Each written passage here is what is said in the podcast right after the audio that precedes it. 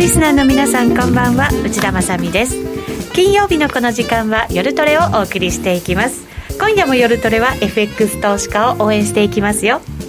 さあそれでは今日のメンバー紹介です。まずは今日のゲスト現役ファンドマネージャー石原潤さんです。はいよろしくお願いします。よろしくお願いします。そして小杉団長です、よろしくお願いします。お願いします。ノーディーです。よろしくお願いします。よろしくお願いします。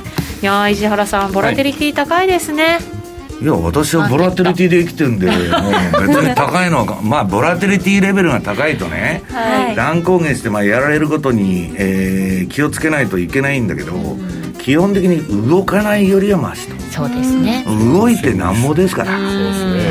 もうかなり止まりますからね。ボラ命です。そうですね。ドル円もまた今夜ね、結構ぐっと伸びてきて。抜けてきましたね。ねだから3時あたりからわーっと動き出してさ。はい。なんか金利高株高みたいな感じになって、まあ何でもいいふうに取るのが今の過剰流動性相場なんでね。はい。まあ、だけどもなんだかよくわからないような感じですよね。なんで動いてるのかって聞かれるそうなんですよ。だからねそれがなんか理解できないなと思ってこのところもやもやしながら相場を見ているのでなるほど。石原さんに今日はねたっぷりと教えていただく、これはねもうね、うん、もう理屈じゃない、うん、だって、はい、今までねこんな歴史上こんな政策やったことないんだから。で、ね、まあ皆さんにね、まあ、最初にその話を振られたんで言っちゃうとね、はい。ええ、もうその天文学的なんですよやってることが。流動性が。うん、うん、でえっと俺資料の何ペあこれだ、はい、9ページ。9ページはいまあ、あのローレン・サマーズさんですね、まあ、非常にあの口が悪くて頭がいいと言われてるんです。口悪いんですね。口悪いの隣散らすと。えー、そうなんだ。昔あのミスター円の榊原さんなんてむちゃくちゃ怒られてますからね、えー、わーわー言われて。そうなんですか。まあ要するにそのサマーズっていうのは、まあ、民主党員なんですよ、うん、でまあ今の政権のやってることに対してね別に民主党だけじゃないとこの共和党も含めてめちゃくちゃやっとると。米国がこの40年間で最も責任感の乏しいマクロ経済政策に苦しめられてると。甚大なリスクを作り上げた責任は民主共和党両党にあると、うん、要するにねリーマンの後議会見てたら分かるんだけど、はい、金ばらまくのには誰も反対しなくなって、ね、昔はねこんな不健全な政策はやめときましょうとかいうやつが必ず言ったんだけど、はい金はタダだと。ね。印刷いや印刷してバンバン電気回したらいいんじゃないかと、い。うのが今まあ、えー、っと流行ってる MMT 理論現代貨幣理論と、はい、でインフレにならない限りいくらでも臨転機回しとけと、うん、でじゃあインフレになったらどうするんですかと、はい、いやそれは増税するとそこで、うん、あるいはインフレになったらばらまきをやめるっつうんだけどさ今までばらまいてたもん急に止めたら怒り出しますよ。で市場っていうのはあの理屈はね MMT の本読むと分かるんだけど、はい、じゃあ実際にね市場がどう反応するかと。昔ね日本の銀行ジャパンプレミアムっつってあの90年代に特別金利つけられてたんですよ、うん、日本の銀行はバブルが崩壊して危ないから、はい、日本の銀行に金貸すのは例えば内田さんだったらえー、5%で貸すけど小杉さんは借金たくさん持ってるからね15%払えとかその特別レートで そうなるんですよ、ね小杉さんっていうのは年収400万だと、うん、20万貸すのはいいけど1000万貸すのは危ないということになってくるわけですよ、はい、それが現実の市場なんですよ。だけどそういう市場のメカニズムっていうのは学者さんっていうのは理屈でロジックだけでやってるから机の上の計算だけ確かに分かんない、はい、だから日本はね自国で全部ファイナンスしとるわけですよ。日本人の預金で全部借金もあの両立て経済やってんだけど、うん、アメリカは他国から米債を買ってもらって中国とか日本とかロシアとかいろんな国に借金で国回してるんですよ、はい、で今やこの23年ね誰も米国債買ってない。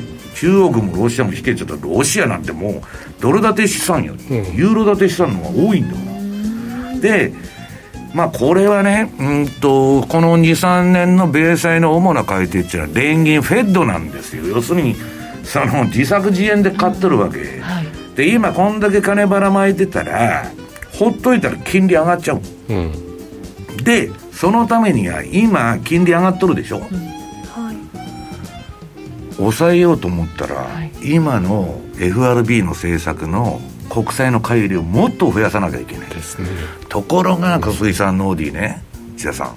こんなバブルのピークみたいな株がなっとるのにさらに国債の買い入れするのかと、はい、それは民主党左派のねエリザベス・ウォーレンとかサンダースとかオカシオ・コルテスが黙ってない、うん、何をやっとるんだと、うん、だ彼らを黙らすには、はい、株の暴落が必要なんですよ、うん、で大義名分でミニクラッシュかなんか起きたらお大変やと。黙らせるわけですよ。で株が下がったから大変だと、はい、でまた追加緩和を打ちましょうって金ばらまいてまあ、国際会議で金利上がらないようにすると。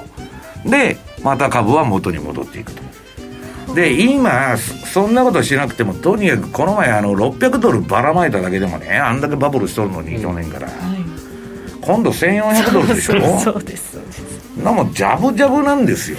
で、ね、このね、えーと、9ページの資料に戻ると、はい、この「えー、グローバルファイナンシャルクライシスと、まあ、あの、リーマンショックのこと、世界的には金融危機と呼ばれてるわけですよ。世界金融危機と。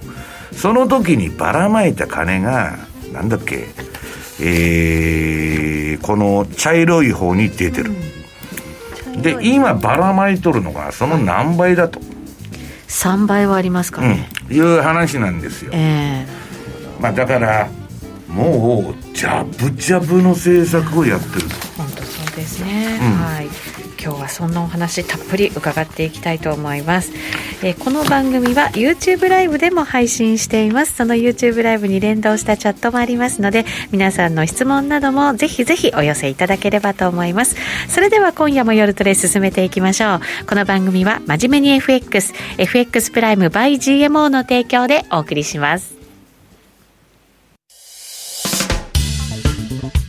お聞きの放送はラジオ日経です。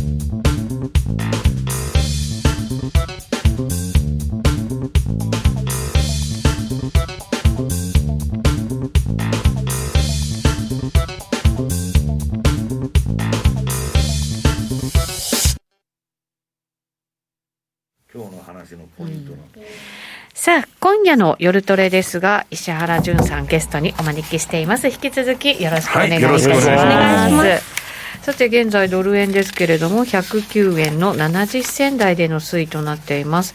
えー、手元だと109円80銭台も今日もつけましたから、本当に110円、え目前までっていう感じですね。うん、はい。まあ、まあ、だからあの、はい、金利が上がったらドル高っていう連想がね、うんまあ、今のところはまあ一般的なんです、はい、金利が上がる通貨が買われると、うん、だけど今言ってるように、はい、金利上がるっていうのは債券が下がってるんですよ、うん、結局だってこんなに金利上がっちゃうと暴落してるような感じですよね。そうそう。あの自国のファイナンス全部その国債発行して海外に買ってもらわなきゃいけないわけだから、はい、海外勢から見たら金利が上がると。まあパウパウエルも言っとるわけですよ。そのインフレにはなりますと、うん、だけど制御不能にはならんと思うと。言っとるわけ、まあ自分で買うからか知らないけど。まあそうですかね。で我々例えば円から、えー、米債に投資するとかね、はい、まあ機関投資家とか政府とかまあそういう投資家からしたらな長い債券ねインフレになって金利上がる言うとるのに債券価格下がるんですよ、うん、投資したいと思いますか？思わないですね。買いたくない、ね、買いたくないでしょ。だって、はい、ミスミス損すると為替リスクも持って。そうですよね。そうか。そうすると金利が上がるからドルが上がるというロジックにならない、どっかで転換する可能性があるわけ。だから、えっと、どういうんですか、えっと、米債の買い手がなくなると金利が上がっちゃうから、はい。こんだけ金ばらまいてるわけだから、そうしたら自分で買うしかないわけですよ。はいで、このところね、FRB が市場にフレンドリーでないと。要するに金利の上昇を放置してるじゃないかと。はいこれは景気がいいから上がってるんですよみたいなロジックを言っとるんだけど、市場としてはね、ツイストオペやれと。オペレーションツイストっつって、長期金利が上がるのを抑えろと短期の買い入れ減らして長期の方をたくさん買ったら長期金利下がるじゃないかと。いうようなこととかね、えー今黒田さんがやっとるその長期金利の釘付けを早くやれやと。まあ催促してる面もあるわけですよ、金利上昇っていうのは。だけど、知らん顔しとるでしょ。はいこれは大義名分がないから。で、このままどっか金利が上がっていって、まあ2%超えたとか3%超えたとかになってくると、スピードが問題なんですよ、それで。じりじり上がっとる分にはまあ反応が鈍いかもわからないんだけど、急騰とかしだすと、株の価値だってね、はい株の理論価格、現在価値っていうのは、金利がちょっと動くだけで、ものすごい劣化するんですよ、金利が上がると、理論価格が。はい。だから、えー金利が上がるっていうこと大変なことで、で、元より中央銀行の金のばらまきとかね、財政出動なんていうのはアアメリカ借金してやっとるわけだから、金利が上がったらできなくなっちゃう。はい。で、その大したことないと思っとんでなしに、冷や汗かいとんですよ、実は。ビビりまくっとるんですよ。うん。だから、まあ前回の FOMC では見送ったけど、まあ次かその次ぐらいにはね、何らかのそのか国債の買い入れ増額だとかオペレーションツイストとかそんなのをやらないと、はい金利がさらに上がる可能性がありますよというのが今のあれ。と、悪い金利上昇になると、じゃあインフレになって債券暴落しとったらそのまま誰も投資したくないと。ニュージーランドが今そうじゃん。この前ガーンと落ちたでしょ。うん。あれは住宅バブルがひどすぎて。一般人が家を買えませんと。まあ日本の高すぎて89年とかそんなの。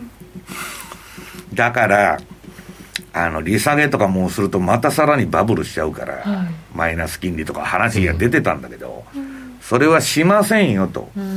それは中銀が言っとるんでなしに、政府の側から要求を突きつけたの、中央銀行に。もう金利は下げないでくれと、マイナスとかね、えー緩和もしないでくれと、住宅バブルに火がついちゃって、貧富の差がさらに広がるからと。そしたら、普通は金利が上がるから、乳児が買われても叱るべきなんだけど、だって住宅バブル閉めようと思ったら金利上げるじゃないですか。いやそうですよね。方向として上げる方向でしょ、ええ。したら、ニュージーランド金利つくから、買おうと。ドルいう発想は一つあるんだけど、そうですねニュージーランドドルが上がりますよねあの羊しかいないニュージーランド、人間より羊の数の方が多い国のね、はい産業もそんなめぼしいものがないわけですよ。住宅バブル、海外からのその資金流入がそれで引き上げちゃったり、うんぬんしたら、ニュージーランド経済万歳になっちゃうじゃねえかと。いうことで売られたわけ。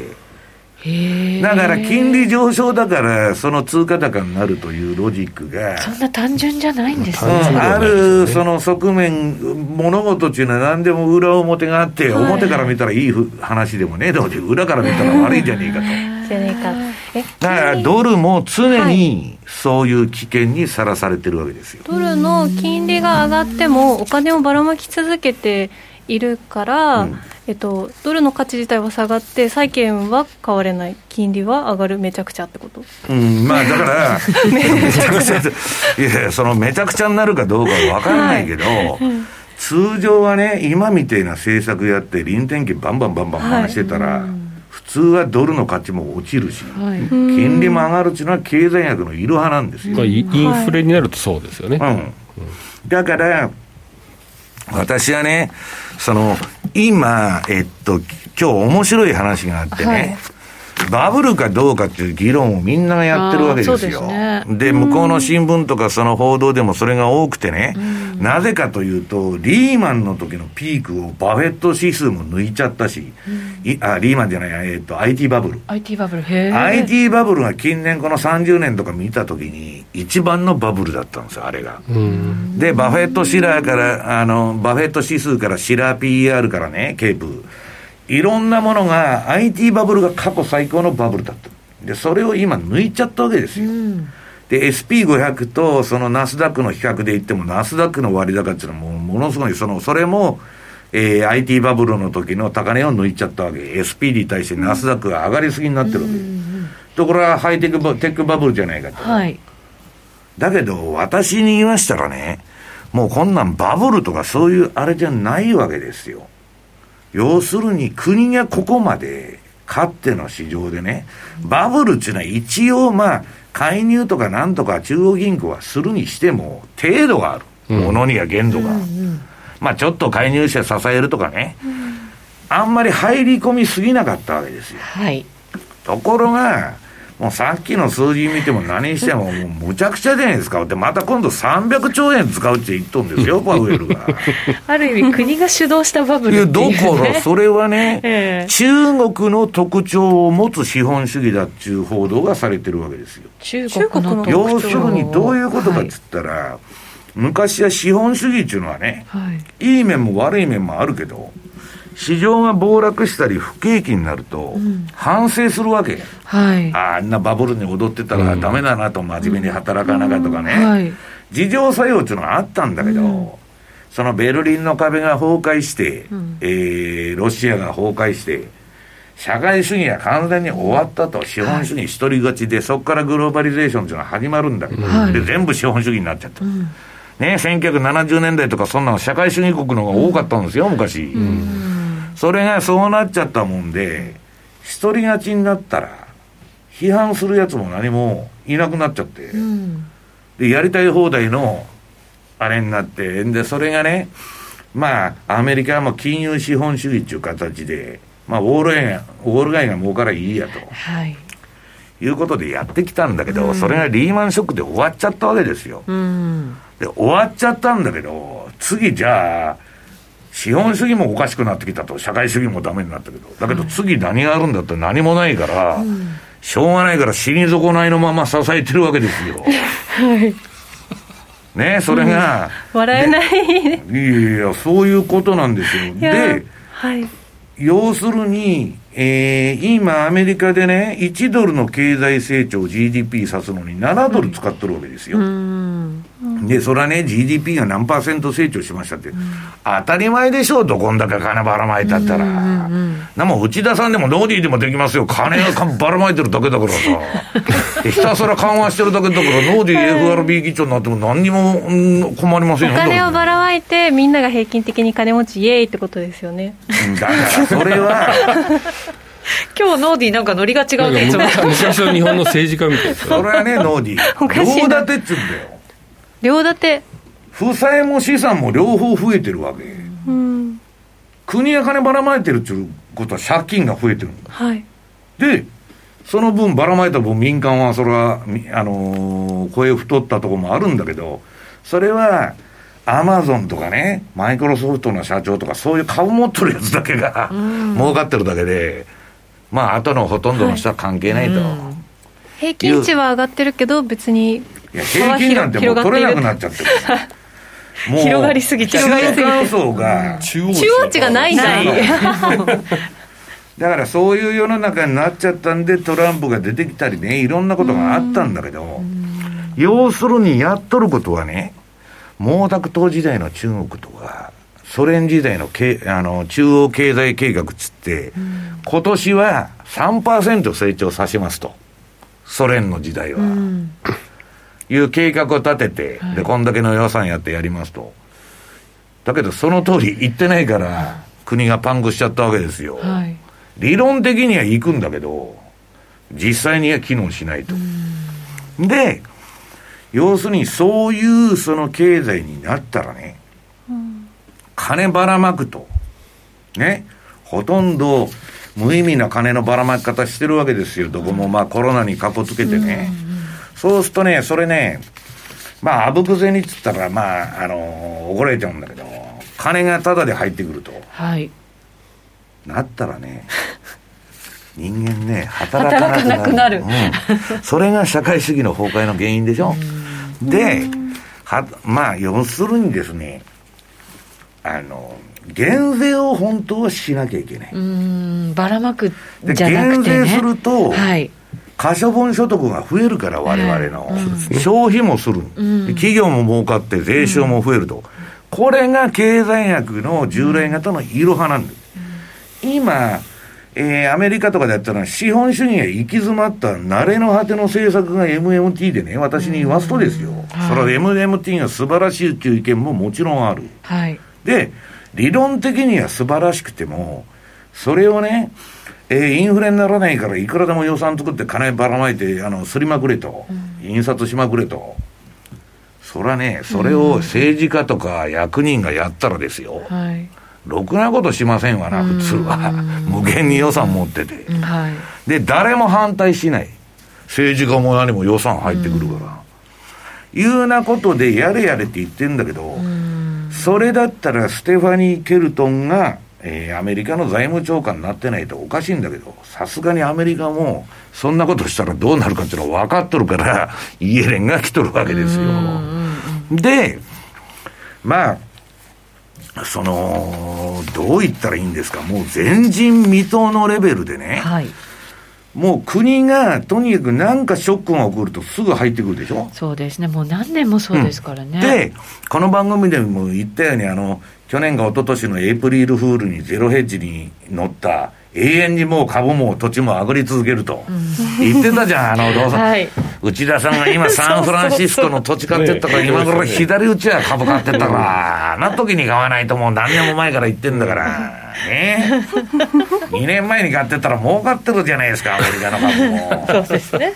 だけど内田さんもそんなバカなことがあるかと思って聞いてるわけですよ。だけどそうなっちゃってる、冗談そうなんですよね。でね、それはヘッドが保証してるんだと。これからアメリカは景気後退も不景気もね、株の暴落も一切起こらないと。それは冗談で書かれた記事なんだけど、はい、冗談が本当になっちゃった。うん、ね？なんかあったらパウエルプットだと、イエレンプットだと、えー、バイデンが金ばらまくぞと。うん、株価のやつはバカだと。はい。いうことになるじゃないですか。だから、もう、国がそういう政策やっとるってことは、はい市場の値付け中央銀行がしてるって言われてるんですよ。日本見たらもうはっきりしてますけど。ねしたら、いや、それってもう市場じゃないでしょと。そうですよね。うん。いうことでもない。だから今、今の我々のテーマは、この両立て経済の資本、資産と負債と両方膨らますと。ネズミ講っちゅうんですよ。ポンジースキーム。永遠に拡大できたらいいんだけど、はい、どっかで破談会を迎える。ますよね、うん、アメリカがそうなってる時為替どうなってる？どうなってるんですか？だから普通は普通はそんなことしたら、はい、ドルがいびつになっちゃう。あのね今株は PK を入れて支えるじゃないですかドル。も、はい、なかなかしぶといんですよで、債券は金利上がらないように、もう日銀が長期金利の釘付けとか、まあ、アメリカもやってるでしょ？金利のコントロールで。はい、3年間金利上げんって今言っとんですよ。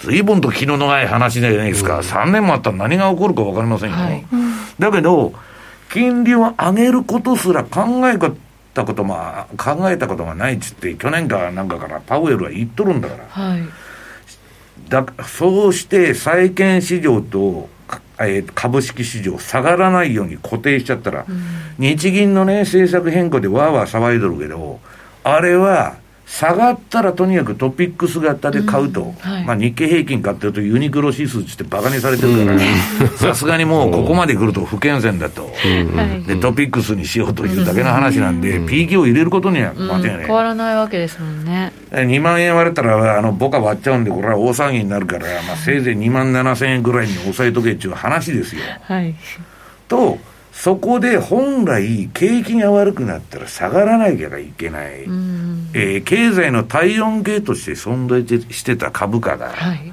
何にも経済のメッセージを発せない、固定市場にいわばまあ、ドルペック制みたいな市場になっとるわけですよ。はい、で、金ばらまいてる分は上がっていくっていうだけの話ですよ。で、それがどこまで続けられるのかというのが、まあ、ずっとテーマになってるわけですよ。で、そんなことがね、その通用したらですよ、別にだから小杉さんが FRB 議長になっても一緒なんですよ。ひたすら臨転機回してたらいいだけですから。ぜひところがね、はい相場の暴落っていうのは流動性パニックっていうのが原因でミンスキーモーメントっていうのが起こるんだけど、今こんだけ金ばらまいてたら流動性の危機も起きてないわけですよ。ですね。だから紙幣のその増刷とね、信用のもうそのボンボン供与で、まあ、バブルがね、そのパウエルが言うように、まあ、利上げをする気はないんだから、あと3年続いてもおかしくないし、ある日なんか金利の急騰とか変なことが起きてクラッシュしてもおかしくないし、ただどっちにしたって結論はね、いけるとこまで行くと。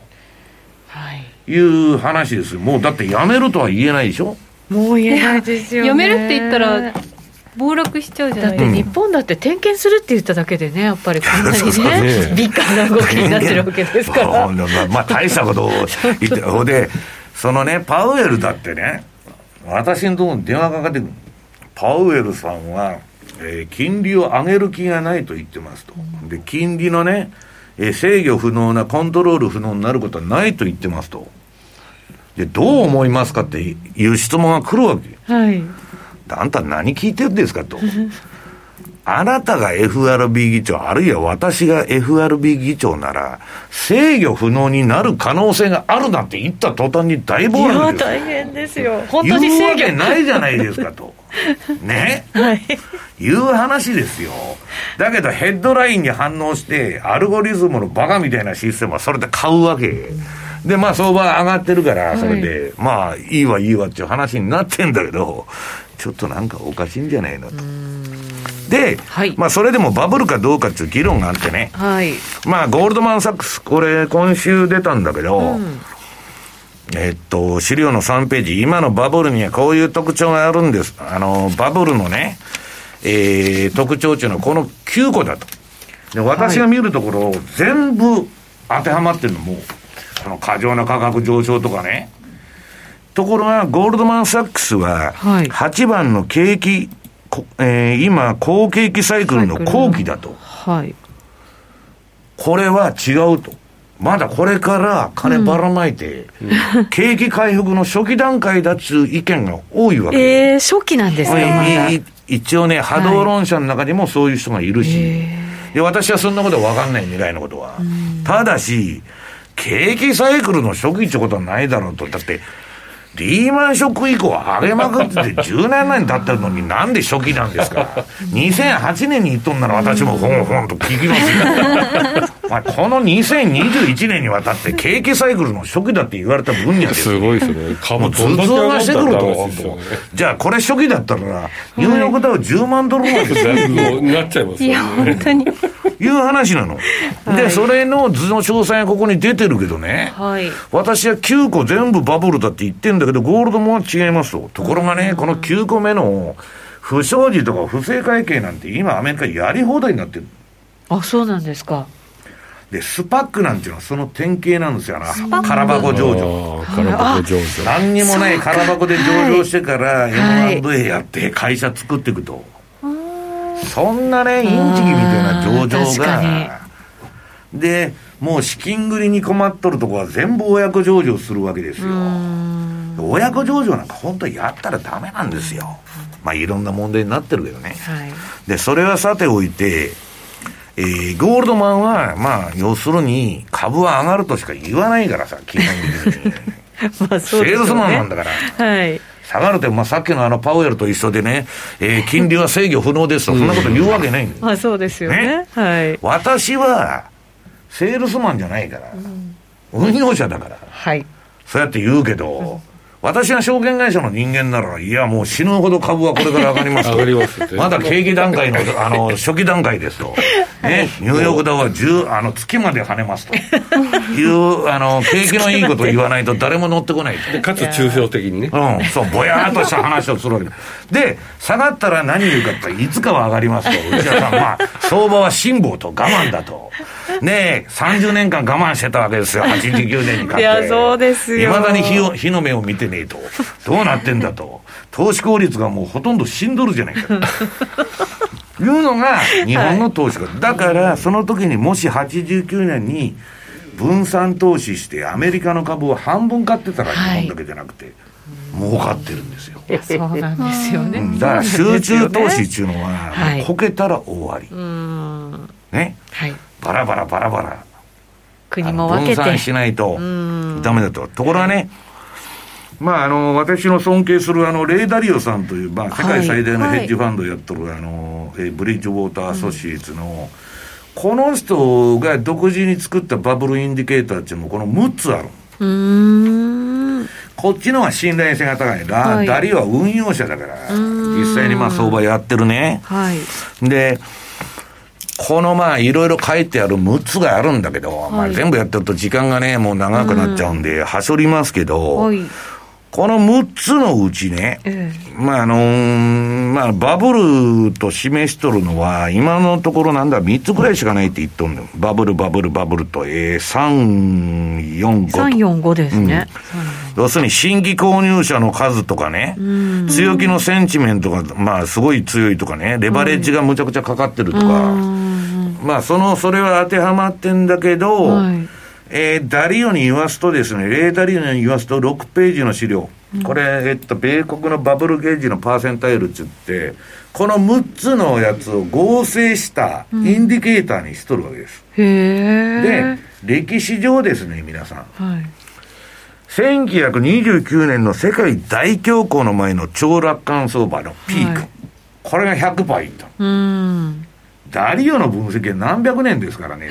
長いで、もう一つは IT バブル IT ですよ。バブルだこの二つは100%一挙ったの。うんで、まあこれちょっとこの前のうん若干古い資料なんだけど、今もそんな変わらない。今の株式市場、アメリカの株式市場のバブルのね、はいパーセンタイルはまだ77%と。そうすると、ままだ23%余白があるわけ。IT バブルのピークに比べたら。はいこれで、ね、ノーディー気をつけないといけないのは、相場っていうのはね、まあ、エリオット波動で言うと、1、2、3、4、5といくわけ。で、3波は1波より必ず長いと。だから、1波が終わった後2の押しを確認して、3波の、まあ、たい焼きでいうあんこを食えっていうのは相場のセオリー。はいで、4ときて、で、5波というのは、まあ、日経平均で言ったら10円上がっても5波。ドル円で言ったら1銭か2銭上がっても5波。すぐ終わってもおかしくない。フェイルって言ってね、失敗する可能性があるんだけど、一方でエクステンションって言ってどんだけでも延長するの。それが80年代後半の日本のバブル相場だったんだ。あれ5波動のエクステンション。はいで、商品相場と、えー、株式相場っていうのは、5波がすごく長くなることも分かりますよね、感覚的に。わーっとみんながもうイケイケと、内田が儲けとる、小杉が儲けとる、ノーディー儲けとると、俺も行かなあかんと。みんなが提灯でね。うわーっとこの、夏のコンビニにあのガが飛んでくるようなもんですよ。ガめっちゃ若い私たち明るいところに吸い寄せられるそう吸い寄せられて、あの、バチバチバチとかなっとるじゃないですか。あの、青い電気が光って。やだな。そういう5波っていうのは、はい1波でも3波でも乗れなかった人が、もう辛抱たまらんと。禁断症状を起こして乗ってくる。だから大きく人がなる儲けてるのをもうずっと見続けてるんですよね、ん。ずっと指くわえてね。ね。でようやく今だ。乗った。でバチバチ。無理お腹痛い。そう。んで、その時は乗りと勢いでやってるから、別におかしいと思わないんだけど、はい。下がってから冷静に考えると、私は一体何をしてたんでしょうかと。いうのがいつも繰り返されてる。で、私はね、そのバブルかどうかっていうのは分かんないけど、はい次に7ページにね、景気のサイクルと株式投資のサイクルっていうのが出てて、株は当然、景気の先を読む。何でも先を読む。はいで今の皆さん相場のね、問題点っていうのは、先を読みすぎとるんですよ。いやーそうですよね電気自動車なんてね、私がトヨタの経営者だったら腹が立ってくると思うんですよ。だってテスラの売り上げっていくらだよと。ビットコインがね、えー今テスラビットコイン持ってるけど、1割か2割下がったら年間利益飛んじゃうんですよ。吹けば飛ぶようなあれで。で、そのテスラがものすごい評価されてて、PR1100 倍まで買われてる。回収するのに1100年かかるんですよ、投資して。めちゃくちゃ、ね、理論的にはですよ、ノーディー。はいね、だけど、上がるから買う、買うから上がるというロジックで上がってるわけ。はいあとはイーロン・マスクが何かやってくれると。ね、息をしてる限り諦めないんですから、内田さん。我々とはレベルが違うんですから。そうですよねはいね、何でも本当に飛ばしちゃうんだから、あの、ロケットでも何でも。飛ばしちゃいましたね戻ってくるんですよ、元の場所に。すごいですよねうん失敗してるけどね、最近、あの爆発したりしてさ。まあ、そのぐらいね、バイタリティのある人だと。はいまあ、世の中、イノベーションを起こすような人っていうのは、ああ人と同じでダメなんですよ。ああいう変わった人じゃないと。普通の人であんなことできますか？お前、頭おかしいのかと言われて、事業なんて倫理は通らないでしょ、あの、普通の会社で。そうでしょうお金も借りらんないですよ、まあ、そういうことでね、まあ、バブルかどうか分かんないんだけど、このね、株は先読みすると、最近は先読みもし,、ましないんだけどさ、その中央銀行バブルですから。そうですよね。もう先か後かなんか全然わけわわからんない。位置がわからなないいの。普通の通常の相場でいくと、今この前バフェットがエネルギー株買ったとか何とか言っとんですけど、このね、9番と10 11、えっと、11番が買われると、その、エネルギー株だとかね、鉱山株だとかなんだとか、結構まあ2割だとかなんだとか上がったんですよ。はい。これ9と11っていうのは株のサイクルの中で来とるけど、そのすぐ隣にトップっていうのがあるじゃないですか。あります。これ頂点ってことですか？相場の天井付近になると買われる銘柄なんですよ。へえで、その、何でも循環というかね、あの時があって、この時にはせ景気のそれこそ初期段階には何かいとかいうロジックがまあこれなんですよ。教科書的な。なるほど。はい。で、景気のトップはそれより遅れてくるわけ。はい。まあ当然株価の方うんが先がうんうん。だけど、電気自動車なんてね、自動運転とかはい、評価してんだけど、今ね、内田さんの家の前の道でね、自動運転車もし走っとったと、制限速度守るんですよ。いや。30キロとか40キロ、もう大渋滞でしょ。大事なことですけどね。いやいや大事なことではあるものの。守りますよ。いやいや、ノディ30キロで走っとんだ？でも制限速度って制限速度ですよ。いや、制限、いや、だけど実際にはさ、実際には大渋滞になっちゃうって言われてるの、その、全部が自動運転ならいいんだけど、ノーディーは自分で運転しとる。で、ノーディーは煽り運転をしたと。捕まるわけですよ。いや、交通規則ができてないでしょ、そういう。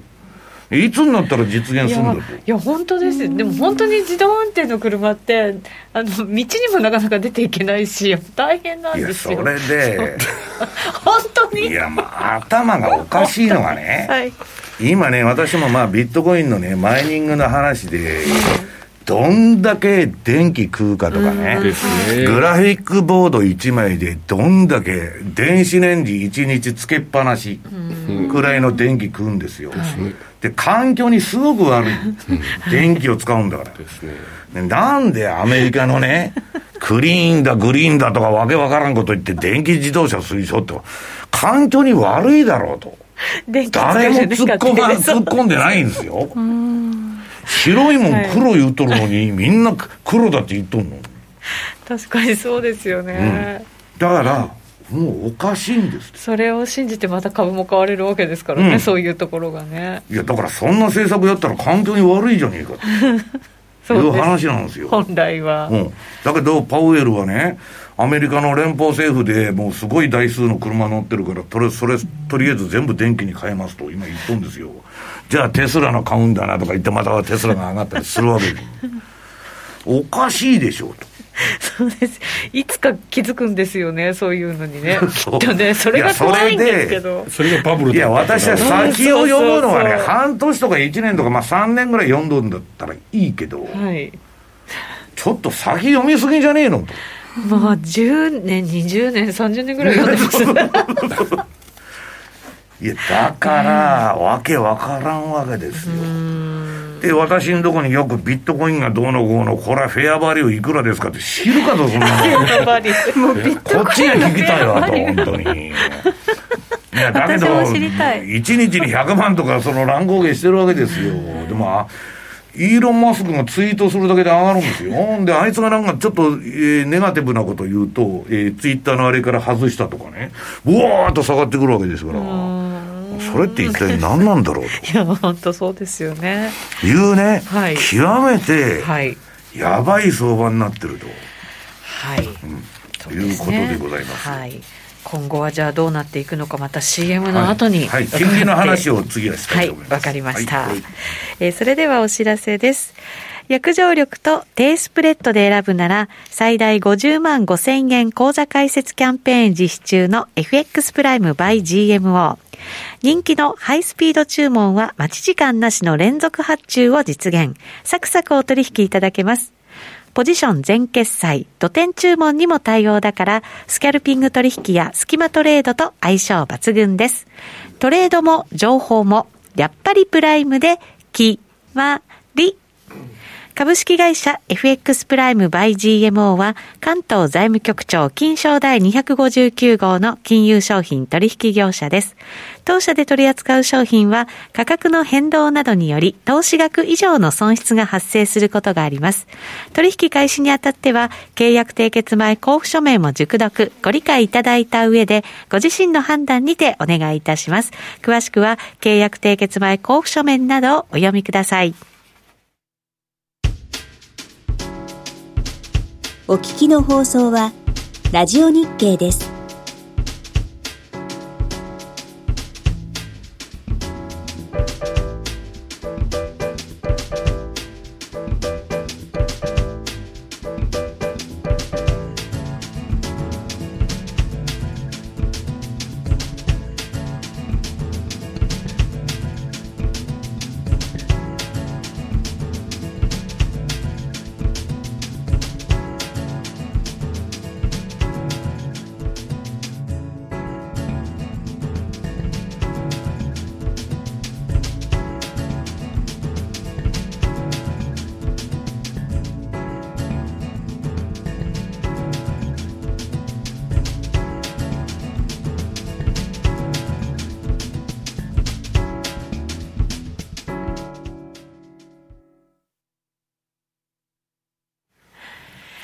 て、今夜の夜トレは石原さんをゲストにお迎えしています。引き続きよろしくお願いします。お願い。さて、後半は金利の話ということですね。うん、金利の話なんですけどね、はい、これ今まあ、金利がわわわわ言っとんですけど、うんはい、11ページの資料。11ページ、はい。10年債。うん。これ、えっと、株がバブルだとかなんだとか言ってるんだけど、うん、ビットコインがバブルだとか。何が一番のバブルかって史上最大のバブルは債券なの国債だ。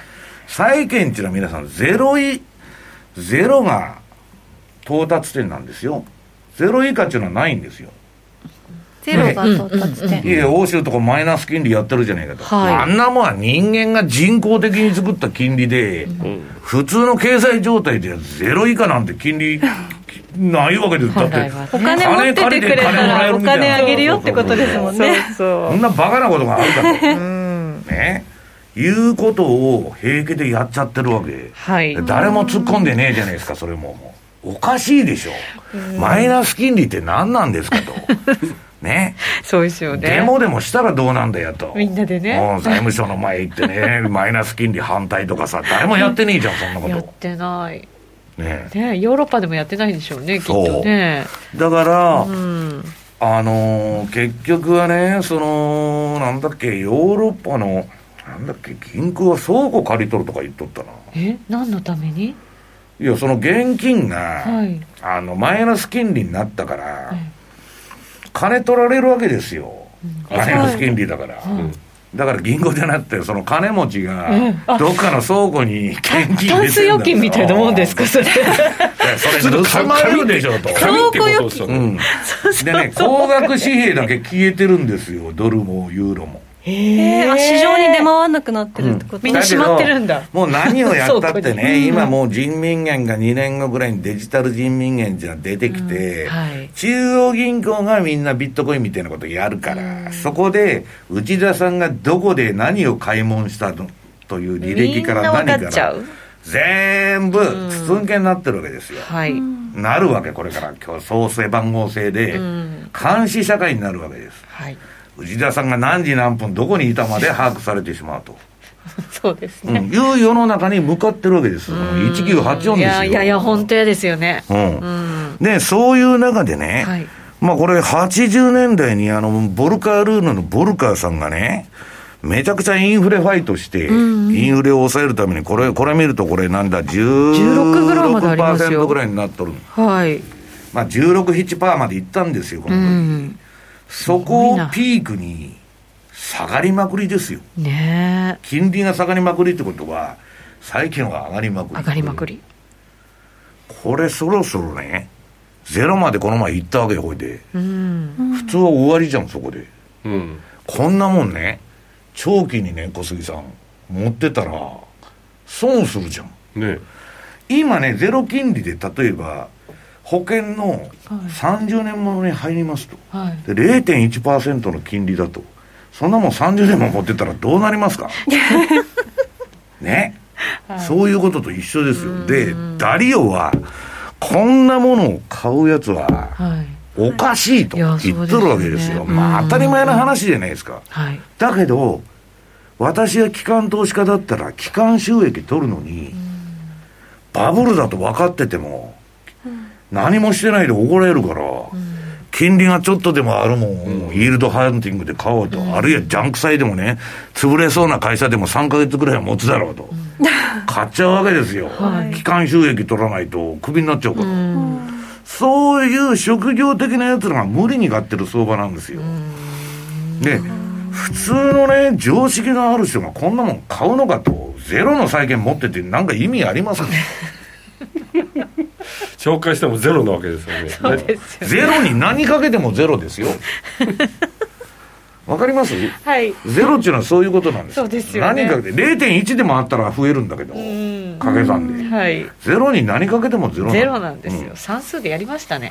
で、こんなことね、いくらパウエルが金利上がりませんとか、グローバルデフレだとかね、長期停滞だって言ってても、もうそろそろ何年経ってんだ、1980年からですから、2020年、40年も。そうですね。40年だ。でこんなんね、おかしいんじゃないのと。これで、なんで金利上がらないかと。はい。いや、インフレがありませんからと。アメリカはインフレになってないからと。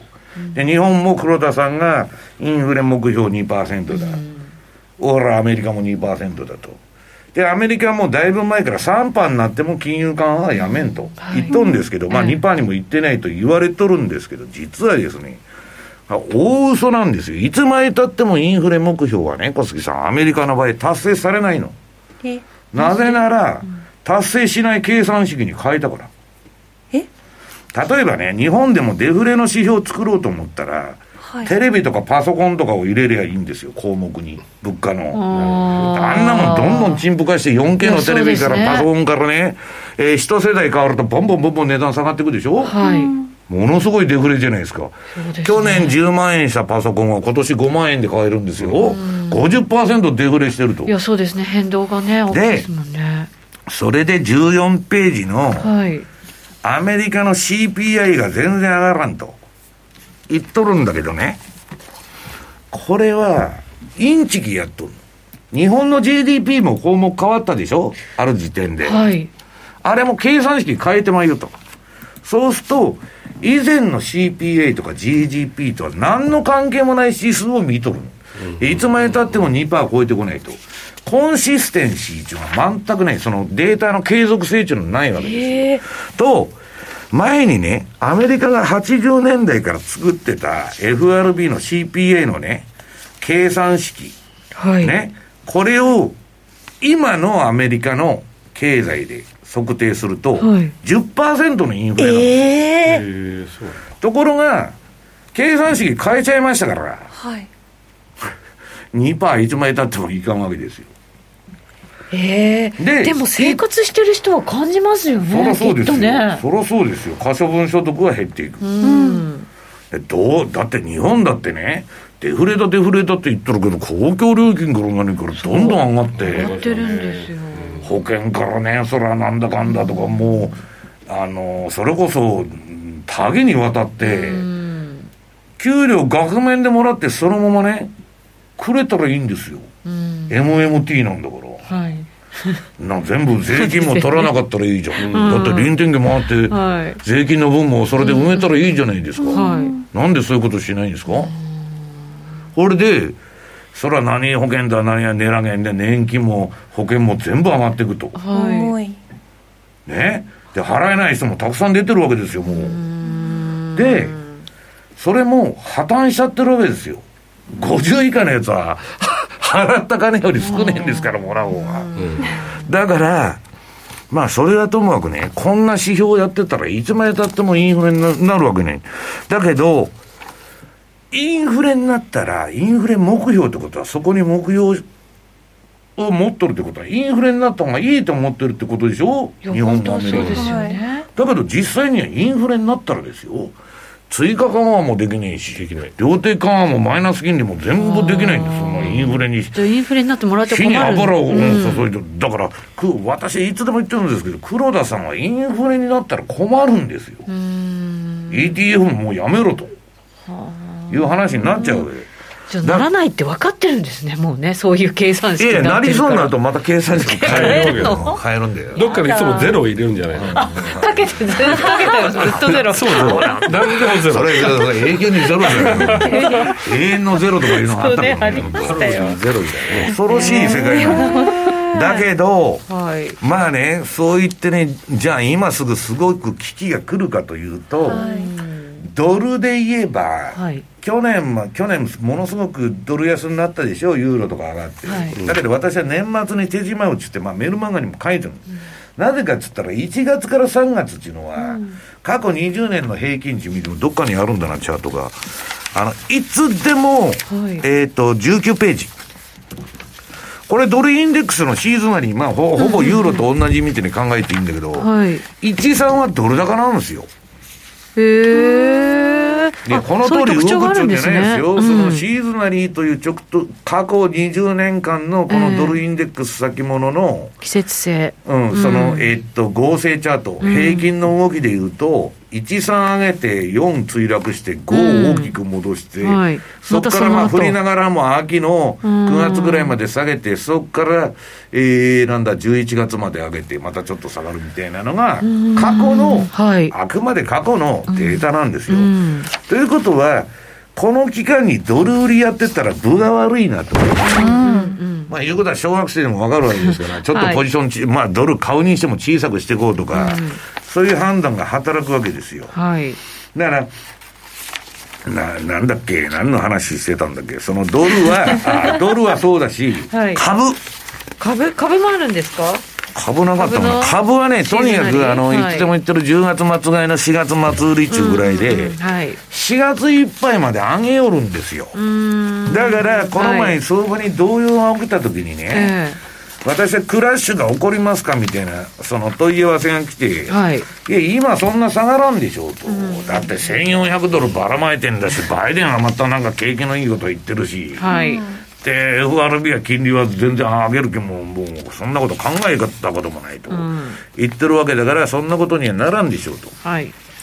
だから、そうなんだけど、問題はドル高相場っていうのは4月以降はちょっと、ハテナマークがつく。はい。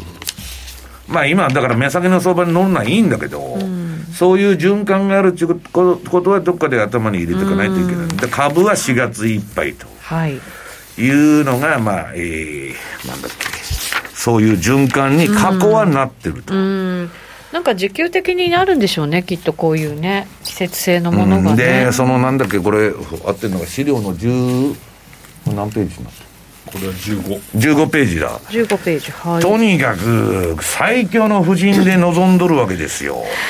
イエレンさんと？なんなんだ、この、あの、これはね、内田さん、恋愛のカウンセリングに来たわけですよ。イエレン君とこの SP500 君が。はいね。うんで、SP500 君とそのイエレンは恋仲で付き合ってんだけど、最近関係がうまくいってねえと。はいね何が問題になるんだって医者に聞いとるわけですよ、この。はいで、君たちの問題は、二人が共依存だと。うーんねうんうんいうことなんですよ、このはいイエレンと。でイエレンはもう株が下がると感触を起こすってすぐ緩和するわけですよ、パナマクと。まあ、はい今財務、長官だけど。で、それが財務長官やっとんですよ、今。はい。この SP500 と共依存のバブルの守護神イエレンさんが。で、今度、片や FRB はですね、あの、この、パウエルは金をばら、ヘリコプターからばらまいとるんですよ。しかも束でね。そう、真ん中におるのが、それ始めたバーナンキですよ。ヘリコプター便利ですそうです、そうです。はい。ヘリコプター久しぶりになんかね、登場しましたでね。バーナンキさ、辞めた後にね、量的緩和は経済学的には何の効果もないって言っとんですよ。本人が？うん。だから、まあ、その、どういうことなんだと。いうことでね、ただ、それはね、えー、どっかダリオのチャート、あ、これ23ページだ。23ページ、はい。に、これはね、偶然じゃなくて歴史の必然として起こってて、23ページ、うん違うかな？米国の、あ13ページですね13だ。ごめんなさい。はい間違えました。はい23ユーロドルの差がそう出ちゃったから。13ページのですね、米国のサイクルのフェーズと、我々今どこにいるのかと。はい。これはね、あらゆる帝国はこういうサイクルで上り坂と下り坂の運命をたどると。はい。ね。で、中国は今まだ、この、これアメリカのサイクル今ここって書いてる。ね。はいまあ、何やってるかっていつでも言ってますけど、紙幣の大大増産と信用創造と。はいで、それにふさわしい人物が選ばれとるわけですよ。イエレン。はい。ね。パウエルもで、パウエル。うんで、えー政権は民主党のね、大きな政府のばらまきまくグリーンニューディールだと。300兆円まだこれからばらまくぞと言っとるわけですよ。で、ここまではまあ、あの、そのピークはもう打っちゃってるのよ、これ天井で。とっくに打ってますね。うん下り坂。債務破綻と景気後退って、これリーマンショックですよ、これが。うんうん。で、これをなんとか食い止めようという、その、まあ、死に損ないの悪あがきをやっとるわけよ。はい。ここで、それはまあデフォ。ルトになっちゃって誰も不思議だと思ってないんだけど、はいこんだけね、金ばらまいた、第一次世界大戦、第二次世界大戦の時よりも、このコロナ禍の財財政出動の方が多いんですよ。こんなことやっとってね、インフレになってもおかしくないでしょうっていうのは、まあ誰もが思うよね。本来はね。うん。で、この後、革命か戦争っていうのが待ってるわけですよ。で、その後どうなるかって、負債処理と政治的なリストラクチャリングが行われる、最高値。はい。で、次にニューワールドオーダーがあって、うん。このニューワールドオーダーっていうのはね、えー景気回復の初年度は特性例から始まると言われてるんだけど、こっからまた上り坂にまあ行くわけだけなるほど。はい。その前にこの下り坂の段階を我々はこのダリオの説が正しければ、これから迎えるわけですよ。そうですね。目にすることになる。うん、かもわかんないで、この通りになるかどうかわかんないけど。だから、それにふさわしいやつが今、それぞれのポストについて、だからこれはね、偶然じゃなくて歴史の必然なんだと。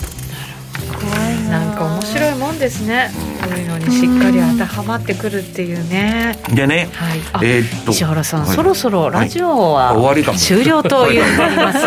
延長戦少しやりますので、YouTube ライブでお楽しみいただきたいと思います。